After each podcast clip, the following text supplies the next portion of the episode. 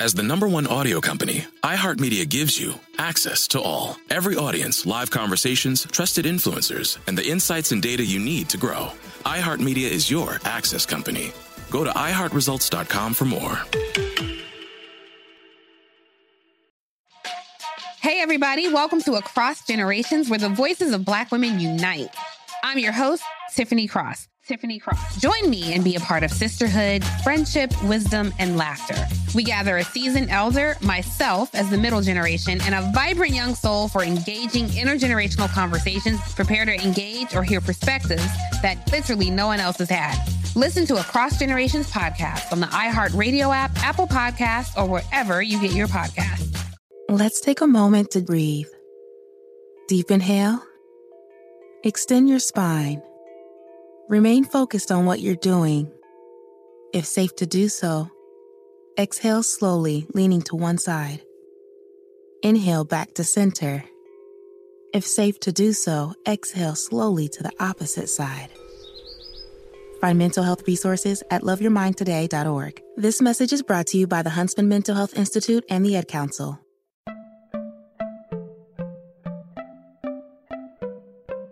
Welcome to Money-Making Conversations. It's the show that shares the secrets of success experienced firsthand by marketing and branding expert Rashawn McDonald. I will know. He's given me advice on many occasions, and in case you didn't notice, I'm not broke.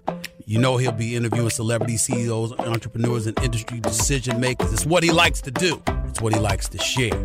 Now it's time to hear from my man, Rashawn McDonald. Money-Making Conversations. Here we go. Welcome to my show, Money Making Conversation Masterclass. I am your host, Rashawn McDonald. I recognize that we all have different definitions of success. For you, it may be the size of your paycheck. Mine is inspire people to develop a plan to reach their dreams. It is time to stop reading other people's success stories and start writing your own.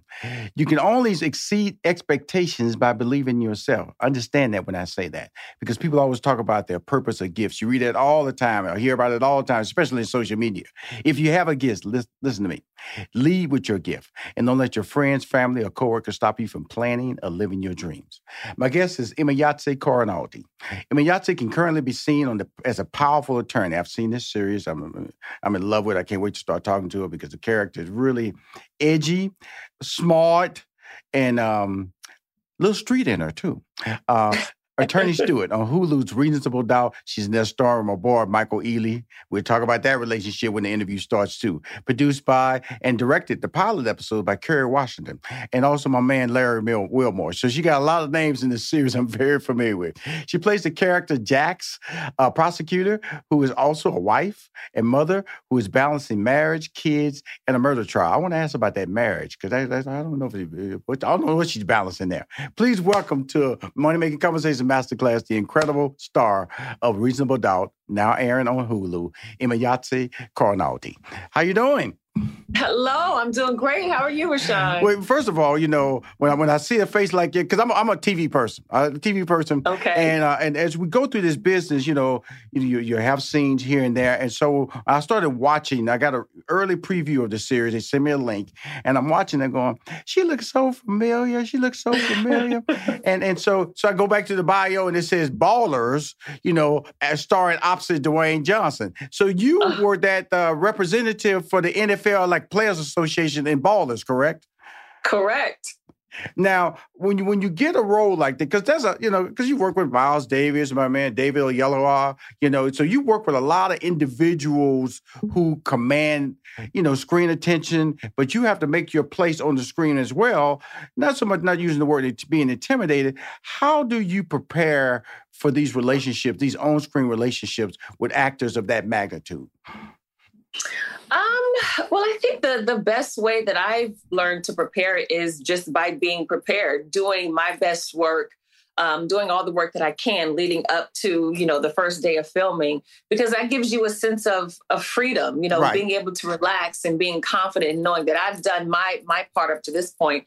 And then once you get on set, you know, it's time to play, you know, I'm, I'm, you know, at my best, my co-stars at their best. And then it's just, that's where all the fun happens, you know? And so I think it's the preparation is what allows you to have the confidence to just be. Now, preparation is key. I, I'll be honest yes. with you, Emayatzy. I cannot act. You know, I started out my career. My degree is in mathematics. I, I, I left I B M to pursue a career as a stand-up comedian. Um, so I thought I was going to be the next Eddie Murphy. Definitely was going to be the next Richard Pryor. And so I, you know, I found my niche behind the screen, you know, and so, so, Go. you know, I produced talent, Steve Harvey, one of my clients, you know, Stephen mm-hmm. A. Smith, one of my clients. And so a lot of, you know, a lot of other clients that I have on the roster, but that, that's where I was at. And then you see a talent like a Kerry Washington, who's directing the pilot, and we know what she can do in front of the camera. Absolutely. What, when you see that, is it is it preparing you for a next move, maybe for you to be a producer or a director, or what do you do when you see what Kerry Washington is yeah. doing? Well, it's definitely inspirational, you know, to see what Kerry has done with her career and how she navigates her career, you know, and to see her now um, fledgling out into different things like producing and, and directing. Um, it's very inspiring and encouraging, and, and surely is something that I would be interested in doing at some point, um, because it's great to right. see someone like Kerry who is taking charge of, of her career and who wants to just do things um, in a different space outside of just acting. She wants to, you know, put her hands in other things. And I think it's fantastic. I, I heard the word taking charge, you know, mm-hmm. you know, I, I've always, that, that was one of the reasons why I stopped acting, why I stopped doing stand-up. I always felt I was auditioning and, you know, I go in and I, I thought I killed the audition, and then they come back mm-hmm. and go, well, they went with somebody else, which is really depressing. It's really depressing. But I always felt that when I went behind the camera, I felt I had a little bit more control. I felt I had... Well, your thoughts? I, I know what you're saying, but, but let me say this, though, okay. because I think that even as an actor, you still have control. Okay. There is still a sense of being in charge.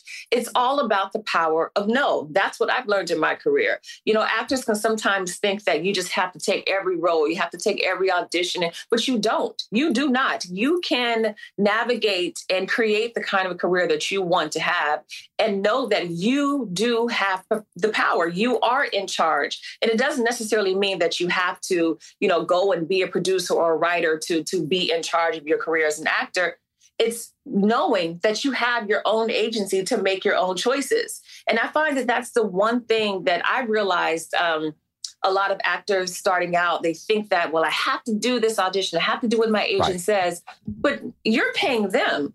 You're paying them to get you the kind of roles that you want. These, mm-hmm. everyone is working on your team so that you can be the best that you can be. And so I think once we as actors really realize that, that's where the power comes in. That's where the agency comes in for you to create the kind of career that you want, rather than sitting around and just waiting for things to fall in your lap. And then the next thing you know, you looked up and you got this career that's not really right. what you wanted. Mm-hmm. Um, and so there's there's a way to navigate it, and it's by having control. Well, let's go back a little bit before we really get into Reasonable Doubt, because of the fact that I, I see a polished actress, I see a confident actress on Reasonable Doubt, and I see an edged actress.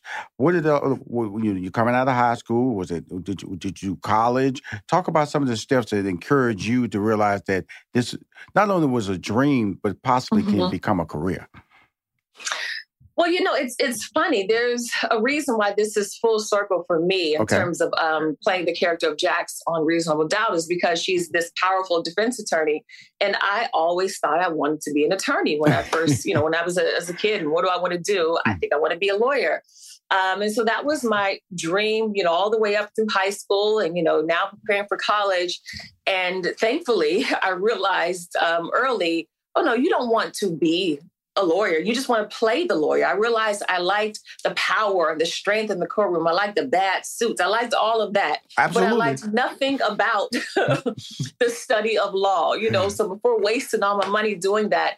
But it was, it was a real dream. It was my girlfriend and I, and we had already decided our firm was going to be Corinealdi and Sweeney Incorporated. And um, I realized, okay, you know what? Her name was Tony. Tony, I think I just want to be an actress. And she went on to become an attorney. So we both found our, our space.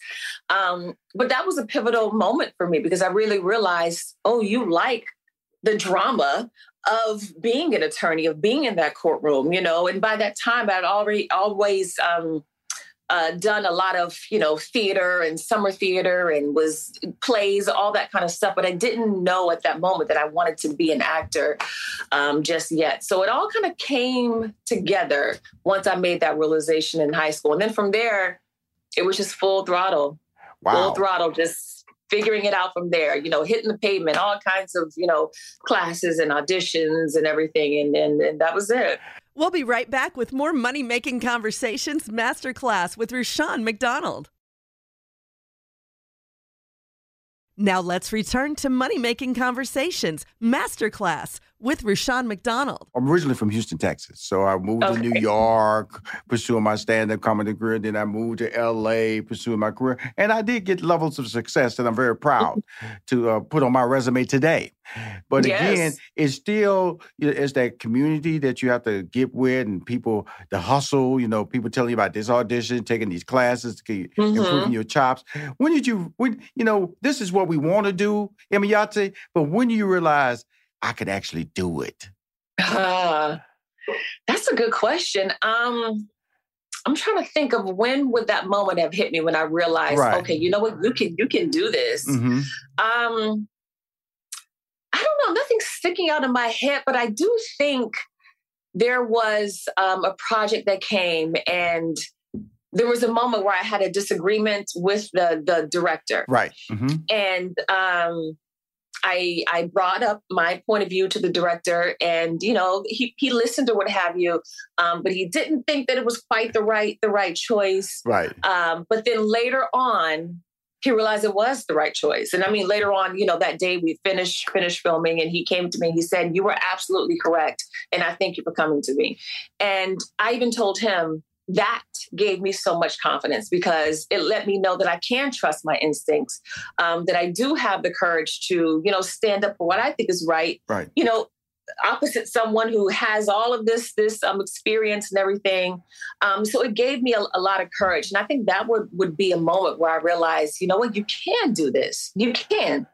You know, I, I, I'm glad you answered that honestly, because I tell people all the time, especially on this show or this, listening on podcasts or watching the, the video on YouTube or streaming somewhere, is that that's the moment that we all have in life, you know, where we have yeah. a fear, you know, whether changing yes. jobs or, you know, because you can say that and, and other people on the set or actresses or actors will look at you going, mm, she tripping.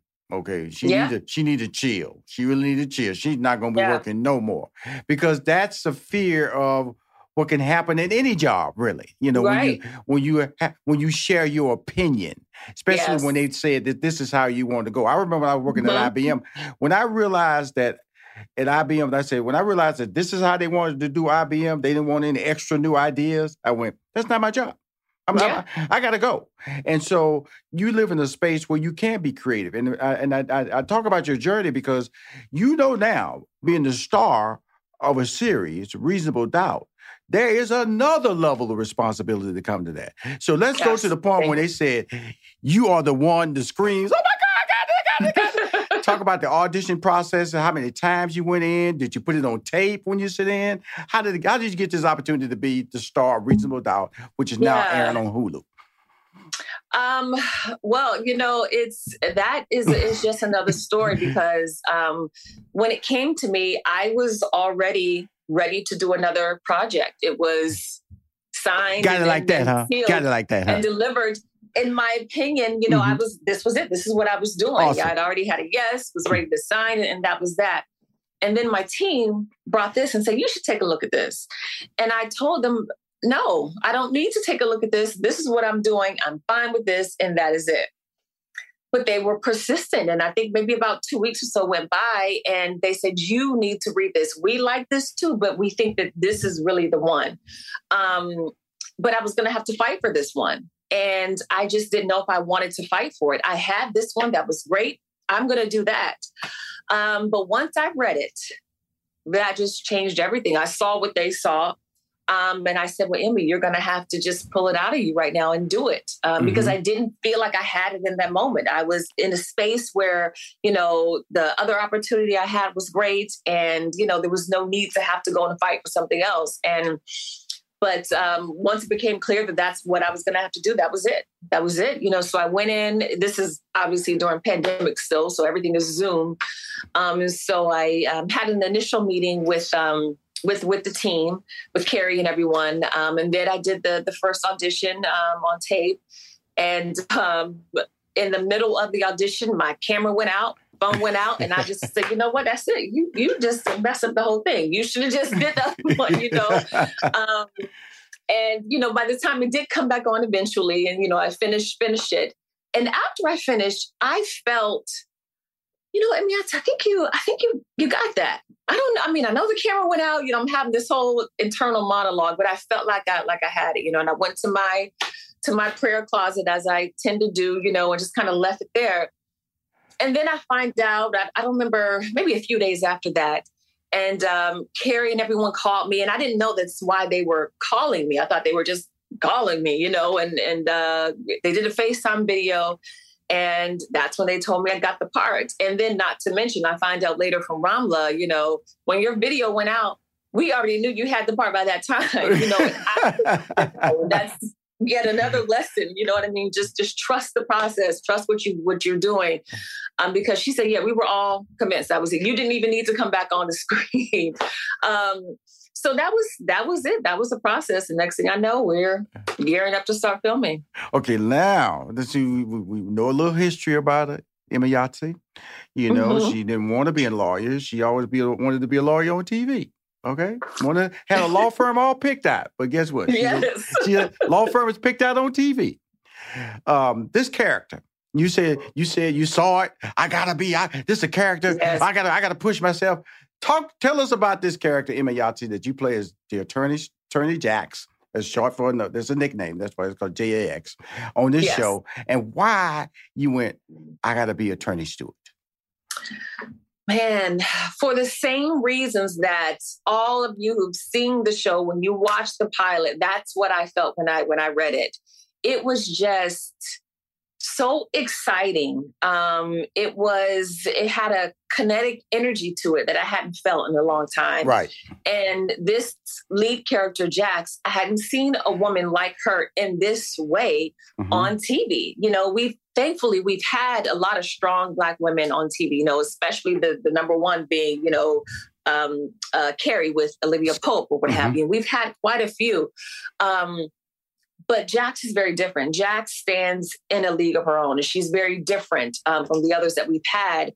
And I, that's attributed to Ramla and the way that she's crafted this, this story and this world around Jax. You know, we get to see her interpersonal life in a way that we don't often get to see with Black women, especially professional Black women who are supposed to be just polished and put together. And, you know, you don't have time for um, any of the any of the mess, any rough ends. And we get to see all of her, you know, rough edges and all of the, the mess and coming apart at the seams. And that is what I love the most about Jax, because that's that's life. You know, those are the women that I know who are trying to juggle a marriage, a career, a family, you know, um, dynamics with, with your parents, you know, girlfriends, all of the things. And maybe not holding all the balls up in the air at the same time, you know, because mm-hmm. that's part of the burden of uh, being a woman, and part of the burden of being a Black woman for sure mm-hmm. is that we have to keep all the balls up in the air. Um, and so we get to see Jax try to figure out what happens when a few of them start to fall. There's three friends of mine that you remind me of because of their life, you know, high profile attorneys. Mm-hmm. I know they, I know their culture is surrounded by white men. You know, uh, want to be partners or, or, mm-hmm. or are partners at these law firms. But the part that really separates is that this is a very uh, sexually aware character of yes. who she is. And I think that's that's what really separates it from a lot of other characters that you've seen, white or Black, on T V, is that mm-hmm. this character is willing to go there. And when that was part of the script, what ran through your mind? And I'm not saying anything salacious to anybody, but she knows what I'm talking about. This is a character that understands she's beautiful, understands what she wants. Sometimes she may demand what she wants, and, right. and she will be frustrated if she doesn't get what she wants and let it be known. But more importantly, that's what successful people do. But usually that's a man that's doing it. In your case, you're a woman. Right. Did, did that play out in your mind like that? Well, yes, you know, because just being a woman, especially, again, a Black woman on T V, we don't get to live in, in that kind of space. Right. You know, it generally is, you know, the the white actresses um, who get to have all of the mess and everything going on and, you know, sexually free and what have right. you without any judgment. And at times um, there there's judgment that can be attached, you know, and so with this, they're just... there's such a um, relatability to to Jax, you know, um, that a lot of women have said that they that they feel, you know, about her in her um, in her freedom of being, you know, very aware of her sexuality or what have you, you know, and that's what is most exciting to me because women are connecting to that very thing, and that is the very thing. When I read the script, I said, "Oh my God," you know, right.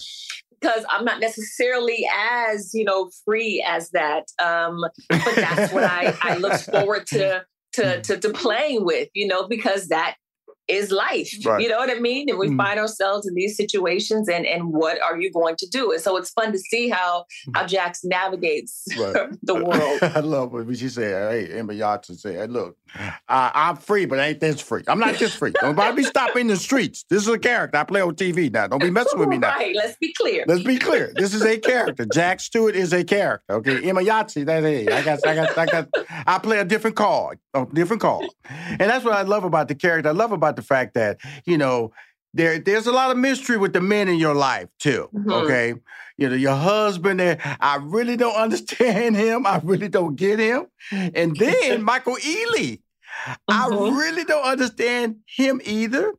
I when you're in the in, in, in, when you're in the boardroom with the white men, they they they they, they might be nervous. They, there's a little edge to you, you know. Mm-hmm. So so if you could if you can just kind of wrap me up. First of all, let's start with your husband. Not trying to give away much of the plot line right. at all, but there is an interesting relationship with that. We use the word marriage in here, but it's not really a marriage in the story. And then Ealy, who's introduced basically in the latter half of the pilot, there's something dynamic there.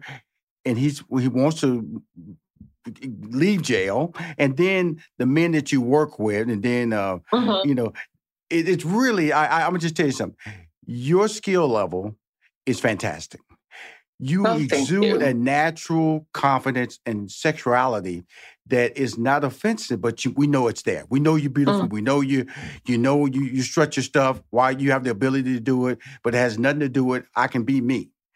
But it does impact your your husband, it does impact mm-hmm. your job, and also Michael Ealy and his decision making. Let's start with your husband.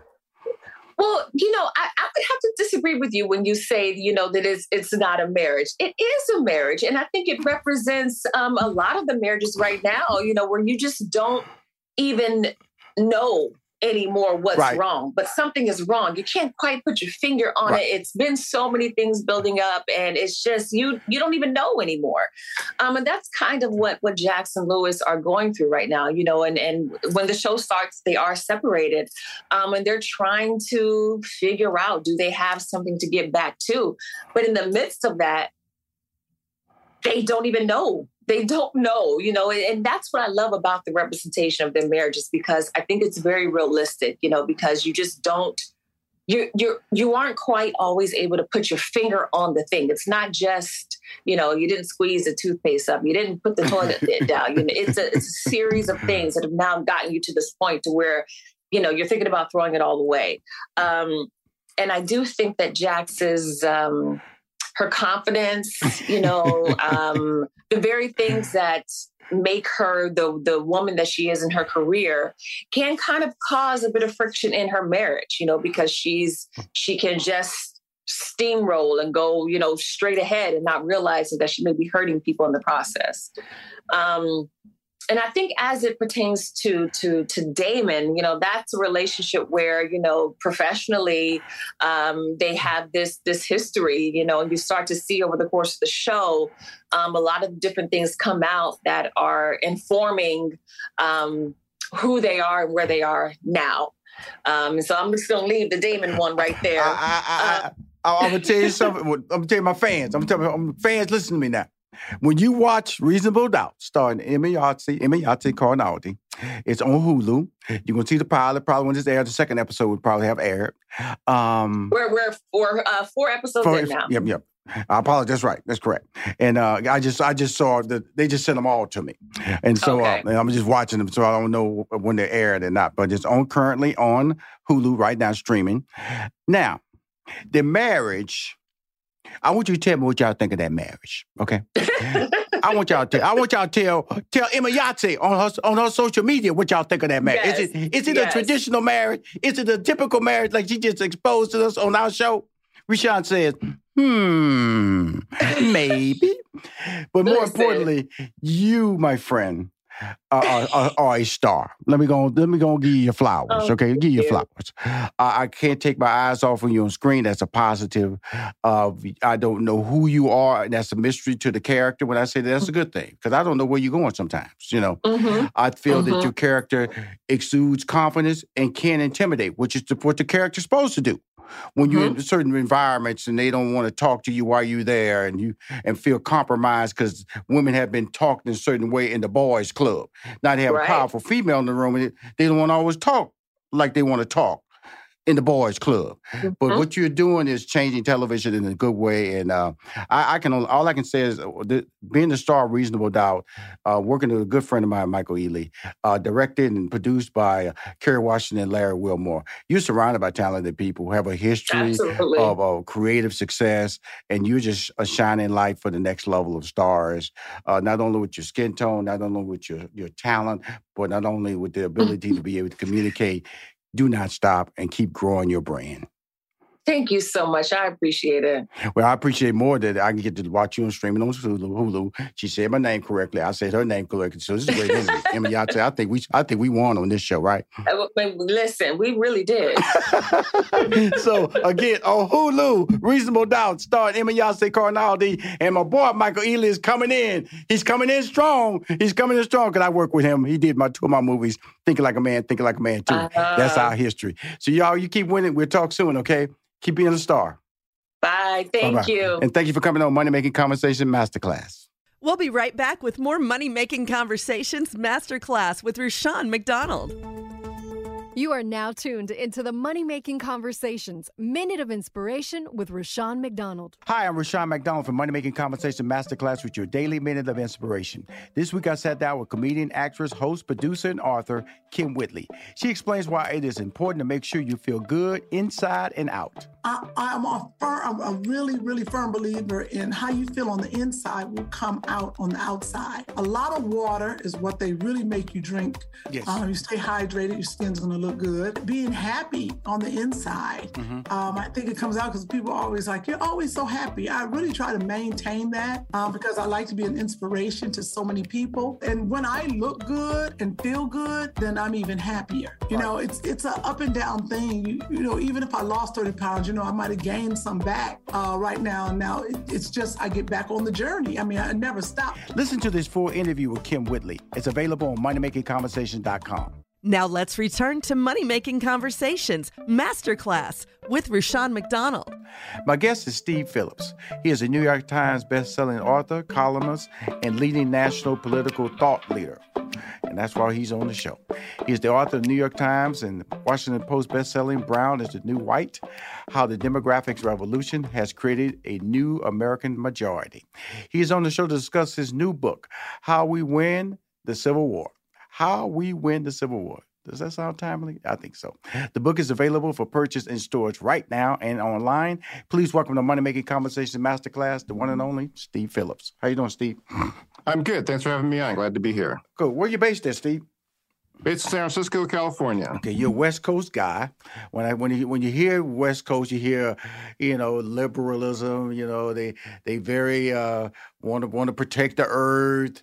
You know, the electric car came out of there. You know, they you know. Uh, uh, uh, Uh, right of the woman, woman has have the right, you know, abortions and all these things are, are favorably received in that part of the country. I'm in the South.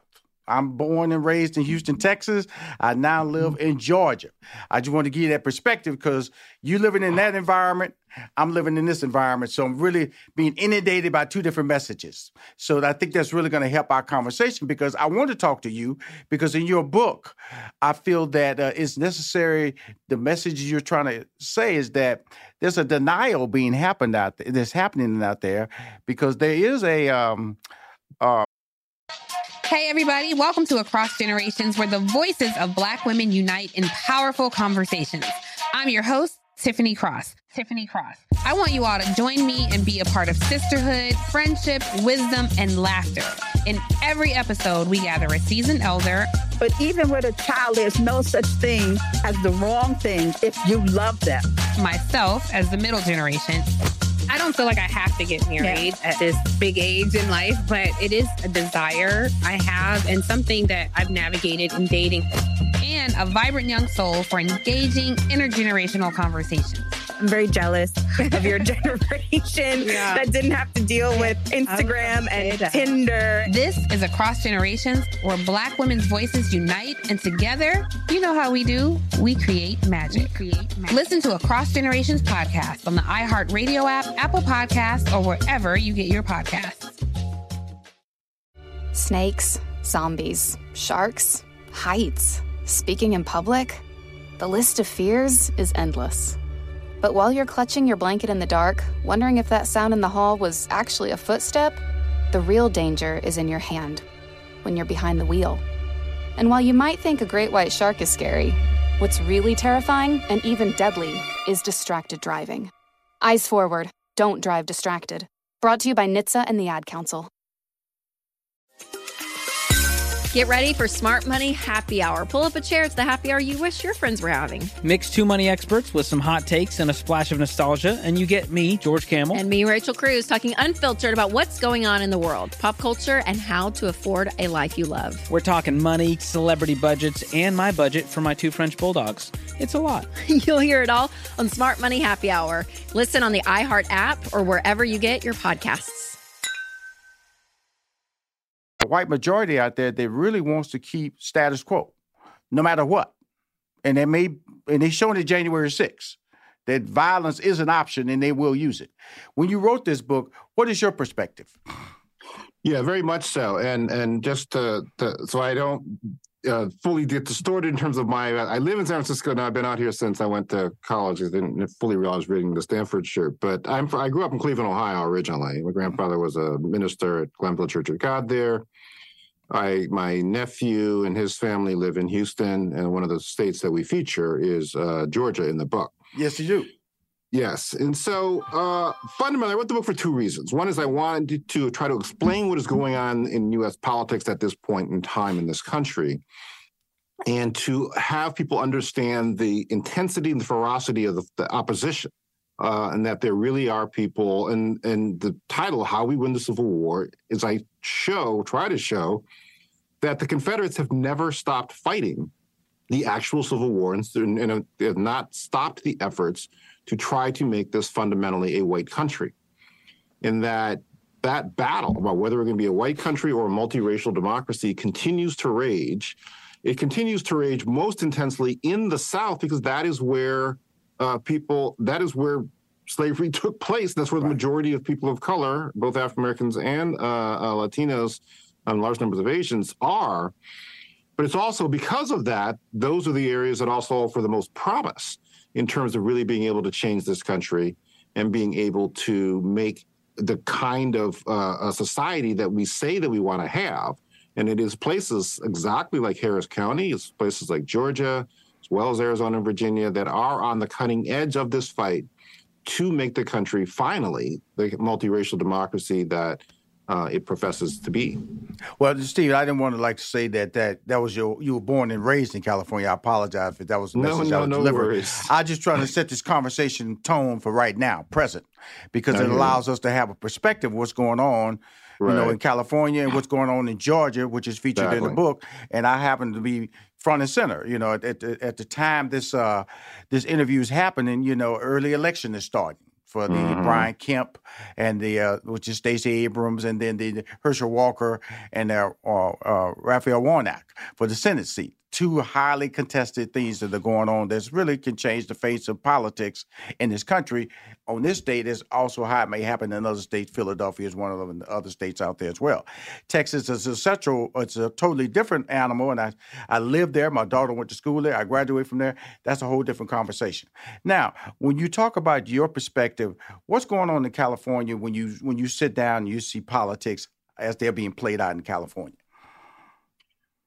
Well, it's interesting because it's on, on both on, on levels. And so on one level, California has been a breakthrough. And in my yes, previous sir. book, Brown is the New White, I talk about how California is an example of what is possible, going from a state that was a formerly uh, very conservative, the, the political birthplace of Ronald Reagan and Richard Nixon, and had been the one of the bastions of, um, you know, frankly, pro-white politics within this country. Reagan got elected in the governor in nineteen sixty-six by running on a platform of law and order in response to the urban rebellions in places like Watts.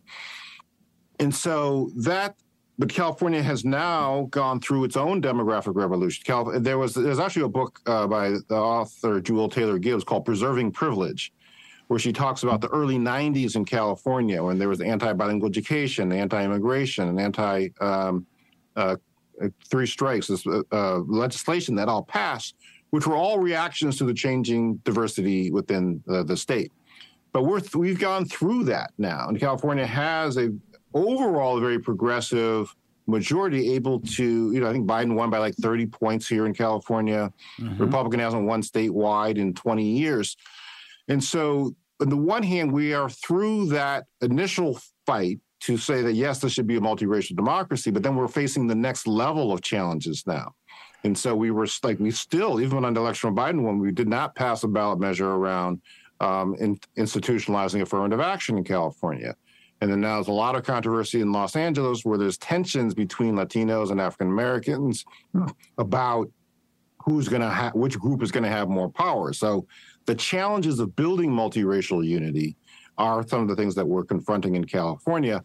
But I do highlight the San Diego experience, I think, as a real model and example. People, um, African-Americans and Latinos doing civic engagement work to change the composition of that uh, electorate, electing many more progressive people, passing progressive policies, moving more money um, to uh, uh, social services and more socially progressive endeavors is an example of what we should be doing. But I think what California reflects is kind of this next level of challenge once you make some of these original breakthroughs. Thank you for responding like that. Sometimes, I, you know, I, I, was, I was born in an inner city, you know, six sisters, two brothers. Uh, father was a truck driver, third grade education. So Uh, shotgun house, one two bedroom shotgun house. So that's my, where I was born, and so it's, a lot of people perceive people where I was born like them, not us, and so that to me is always champions the the the, the inability to unite in communication. First of all, you know, you you know you section off who you don't want to be associated with, and they look just like you.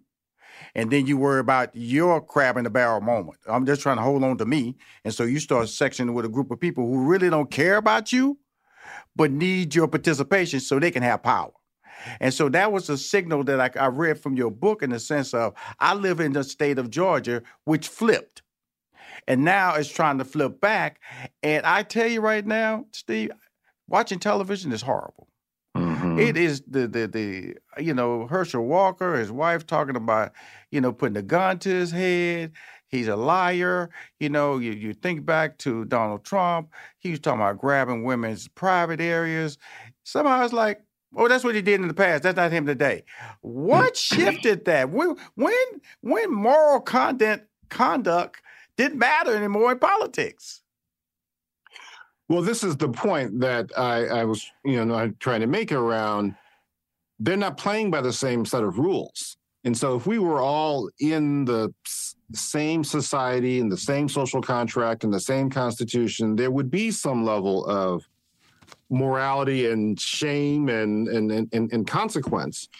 But that's not what we're doing. And that's one of the most dangerous things of what Trump discovered is that he could get away with anything so long as he was seen as the champion of white people. And that I recently wrote a, a column about this in terms, and for The Guardian, in terms of Uh, Trump was polling at four percent in the polls before he got into the presidential race back in May of two thousand fifteen.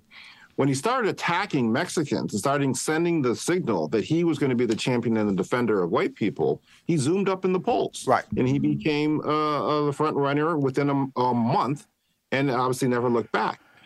And so what, and then, so he consistently found that the rules did not apply. And as long as the only rule was he continued championing whiteness, including in national election, where all fifty governors say you lost, you don't have to listen to that either. And so Herschel Walker's and his recruit in finding, again, somebody who has absolutely zero qualifications to be in any kind of elected office, let alone the United States Senate, but because he's the champion of the Trump wing of the country, they overlook everything.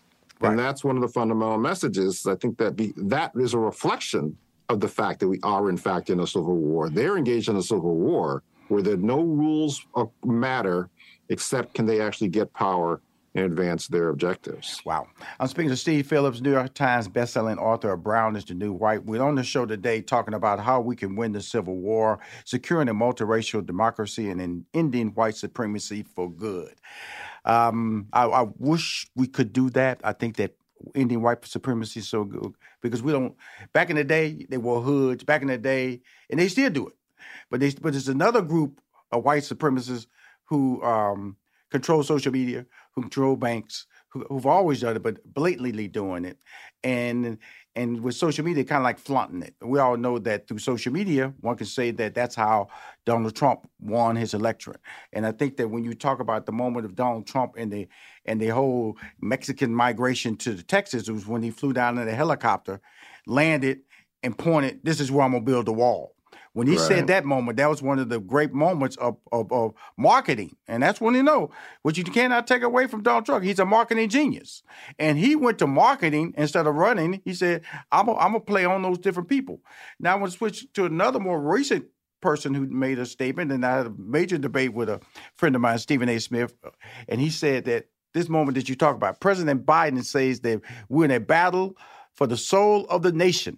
Biden specifically named and called out Donald Trump and MAGA Republicans as the ones attacking our democracy. This was an important step in the right direction. I agree. I was excited that uh, President Biden did that. He totally, meaning Stephen A. Smith, totally disagreed. I felt it was time for the, the Democratic Party to acknowledge there's a problem, racism exists. I feel they've always sat on the sat on the sideline going, oh, well, it's me, it's all good, we can all get along. What are your thoughts?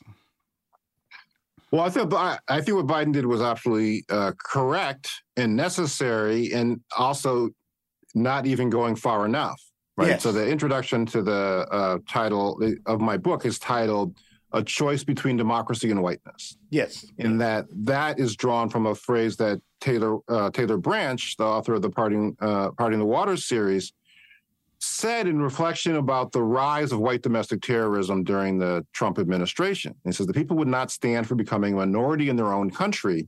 The real question is, offered a choice between democracy and whiteness, how many would choose whiteness? And so it's very clear that Donald Trump And uh, Ta-Nehisi Coates has written eloquently about this in the, in the Atlantic, is that the essence of Trump's power is whiteness. And this is, and he continually displayed it throughout his administration, defending the Confederates, talking about, uh, you know, people of co- uh, Congress with women of color, go back where they came from, et cetera. And so the, the country had a choice on January sixth between democracy and whiteness, and, and many people stormed the Capitol to stop democracy. And they stormed the Capitol to put in place this champion of white people. And that the majority of Republicans mm. in the in the Congress actually supported that. And the vast majority of Republicans in the country support that. That's, so that's what uh, uh, President Biden was talking about, was this grouping of people who did not subscribe to the Constitution. And we ha- and that is the battle for the soul of the nation. Are we going to be a white country? Are we going to be a multiracial nation?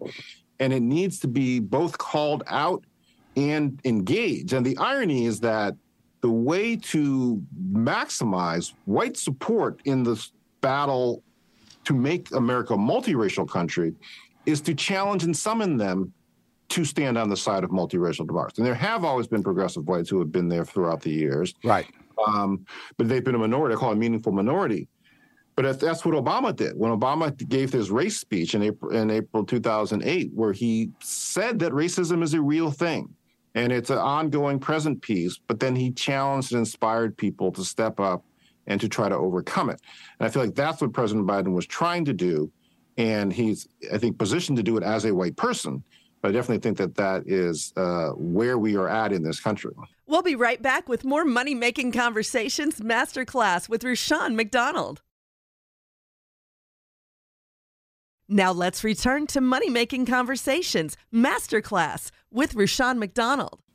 Well, you know, interesting, you, um, in your book you said the Civil War never ended. And I agree with that because I'm not comfortable with being black. in this country. I'm not comfortable being a person of color in this country. I'm not comfortable with a police person stopping me in this country. I'm not comfortable um, just just mingling with white people uh, or walking with a white woman and somebody thinking we're dating in this country. Uh, so how do you, so, you know, I, we like to see, you know, white supremacy in, but when can one start getting comfortable? I would ask you the question, Steve. You know, when do one transition to the fact that they are not being judged by the color of their skin? Because we do every day, as you know yourself, you're judged by the color of your skin. How do we get past that as a race? Well, that there's levels to it. And, and, and Doctor King used to talk about that. Yes, you sir. can't legislate um, attitudes, but you can legislate behavior. And so I think that's the initial standpoint. So is really being able to build a multiracial majority that can take governing power and can create institutions which govern in the interest of the actual multiracial majority, that we have police forces that are about public safety for people of all races and not about confining and attacking Black people, that have schools that are about educating all children of all races about the realities of this country and not whitewashing history. So when we get the positions of power through this multiracial majority, then governing in the interest of the society is partly what, so Obama won. Obama had very little support from uh, Republicans and a minority support from whites, but he passed a health care bill which benefited everybody. Yes. And so that, I feel, is a lot of what the, the way forward is. And then if we do, in fact, um, also lean into the education uh, uh, system and the edu- content of the education so people understand the true nature of the history and the challenges we face in this country, all polls show that younger people are, in fact, more progressive by and large around these types of issues, and that they're more diverse. The majority of people under eighteen are people of color. And so that bodes well, but in the in this particular moment, we have to really engage to orient our society towards that population, which is a big part of why I was glad they did the debt relief piece for the student uh, student loan part, because that's a key population within this country that has, offers great hope for the future. Well, you know, the thing about it is that when you talk about white percent, white supremacy, which they control the media, when the uh, you know the Obama passed the you know, the medical relief program, it became the Obama healthcare program, which means that the white supremacists made it a racial issue. They made right. it seem like it was a Black people were the only people benefiting from this, when the welfare program has always been seen as a program that only benefit minority or Black people. It's white supremacy working the working the working the, the behind the scenes on that, not not acknowledging that it benefits the entire country. It seems that whenever there are programs that benefit all, the white percent white supremacy organizations are working in the background and say, yeah, but we won't tell everybody that. Just make it just pro-Black. Just make right. the let's make the Obamacare just pro-Black. In fact, we're going to put Obamacare, we're going to put the name Obama attached to it to make it really sound Black. And then welfare system, let's make it Black. So all these programs that get out there, you know, they, they have a good way. I'm talking about the white supremacists that we're trying to end, have a good way of flipping the script and making it Black. That is a hard problem to overcome when they have that much power. Well, that's the battle that we're in. That we're the, we're in this moment. We're in an uh, existential fight over: is this going to be a white country or a multiracial country? Right. Are we going to? Which direction are we going to go? We had the first Black president. Yes, sir. That was then followed by one of the most pro uh, white nationalist presidents that we've had in, in in a long time. He was fortunately ousted. So, what direction are we going to go in? And that's the battle of this moment. That's really going to be the battle of the twenty twenties. Is that can we in fact enshrine this multiracial majority that exists in the country, but doesn't yet necessarily have governing and political power? And that's why I wrote this book, is to try to send this message that we have, that we are in this fight, but we also have ways to win, that we are in fact the majority and we are winning in places like Harris County, like Georgia, like Arizona. And if we look to those lessons and those leaders, people like Stacey Abrams, then we'll be able to make the type of progress we need to be able to win this fight. Let me, I'm, I'm going to hold that Stacey Abrams thought. I'm talking to Steve Phillips, How We Win the Civil War. His book is incredible. I'm reading, I'm interviewing him on the show about this book. Stacey Abrams, if Stacey Abrams, because this interview will air prior to the uh, midterm elections. If Stacey Abrams loses, are we have we lost in your mission to end the Civil War? Or to end or win the Civil War, or to end white supremacy if she loses? No, because this is a long-term struggle. And so that uh, we've been engaged in, it's taken all of these different levels, and that we didn't have the right to vote. We didn't have the right to walk the streets free. And so Stacey's is the latest battle in yes. this really four hundred year struggle for us to have uh, democracy and freedom within this country. And she is all, in many ways, Stacey has already won through the work that she did to transform the electorate that won the state for Biden and that elected Warnock and Ossoff and transformed the composition of the entire United States Senate and the United States Congress. That's Stacey's work. Yes. And so that work goes on regardless of what the specific results are. Um, this coming November, and that she is clearly one of the brightest, most courageous leaders that exist within the country, and she will continue to lead and continue to help us make progress, whatever happens in November. There's been said, uh, Steve, that we are a two-party country, Republican and Democrat. You know, you got the in- independents out there and the libertarians, but they don't really have power. All they do is kind of like come in and make noise. They said that because we have a two-party country, we are a two-party country, Republican, that's the problem. That's the problem. You know, we make promises, they don't commit, especially the Democrats. They have made promises after promises to black people, and then they kind of like rescind those so they can hold on to the white vote. Is a two-party system a major default in what you're trying to achieve and winning the Civil War? I don't think it's the party issue in that, I mean, my political baptism was in the Rainbow Coalition days, Jesse Jackson's campaigns, yes, where he was working in the context of the Democratic Party. But I think that's a greater reflection of what the coalition should be, this Rainbow Coalition idea about people of color and progressive whites. When the old minorities come together, they comprise a new majority and can manifest that through whatever or whichever political party mani- uh, uh, exists.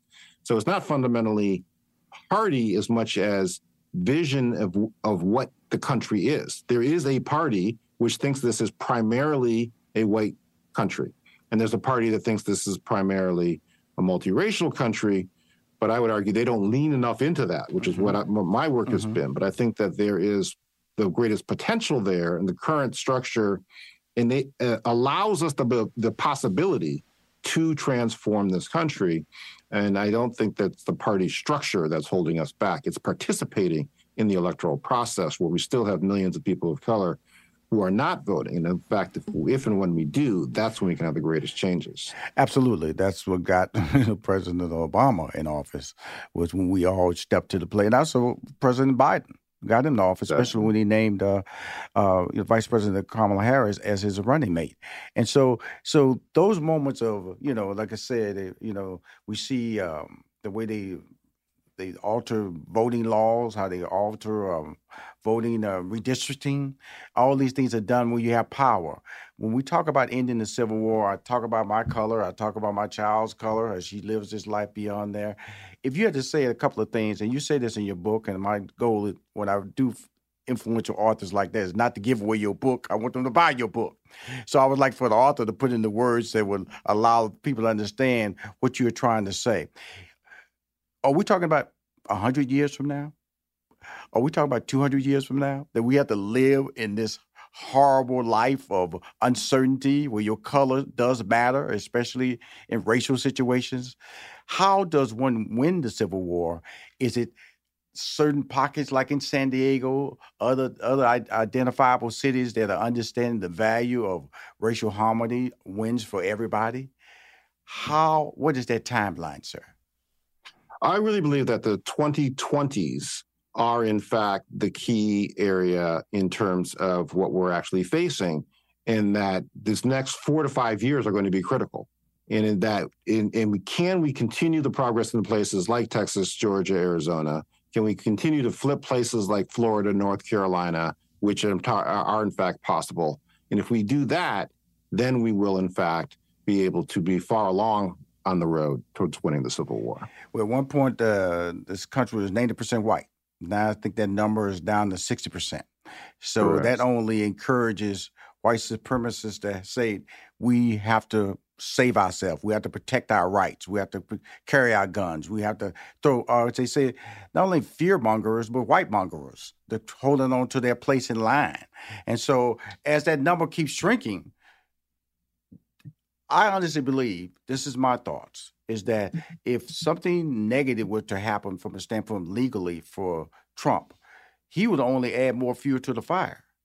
I really believe that he could lead this country down a path of violence. Am I overreacting to that, Steve? Or you said, Rashawn, I hold my breath because you may be right. No, they, well, we already had, they already happened. That they, they stormed the United States Capitol, attacked uh, law enforcement officers, um, multiple people died. And so, and then Trump was, you know, quite pleased with all of that. So there's absolutely the, that potential exists.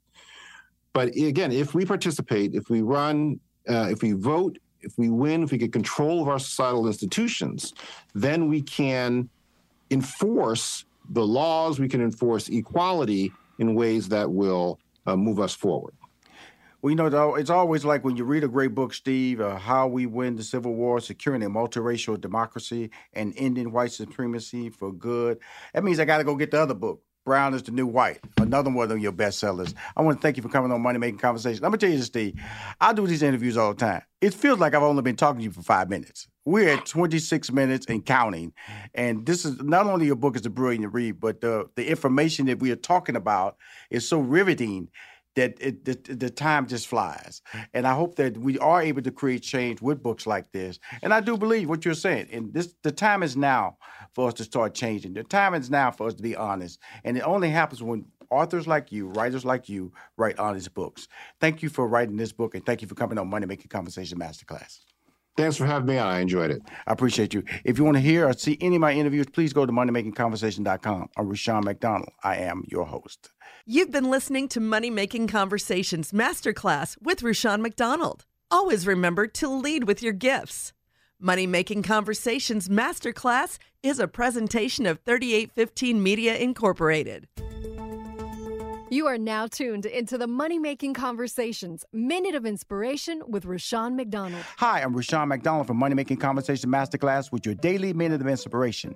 Recently, I spoke with two-time Emmy-nominated actor, producer, comedian, youth pastor, and author of Blessed Mode, Kel Mitchell. He addresses the importance of following a path of righteousness and always leading with love. Righteousness is just really being obedient to God and, and thinking uh, in the way He thinks, responding in love. And a lot of times that's that's hard for people. I mean, you know, it was hard for me. You know, yes. It wasn't just easy. All of a sudden, I just I just got it. You know what I mean? I used to respond like, "Hey, you do me wrong, I do you wrong." Right, okay, right. Revenge. You know what right. I mean? But now it's a thing of it's like, no, respond in love, because love kills all that all that craziness. You might be on one path and you'll go through something. That's the time where you need to learn from it.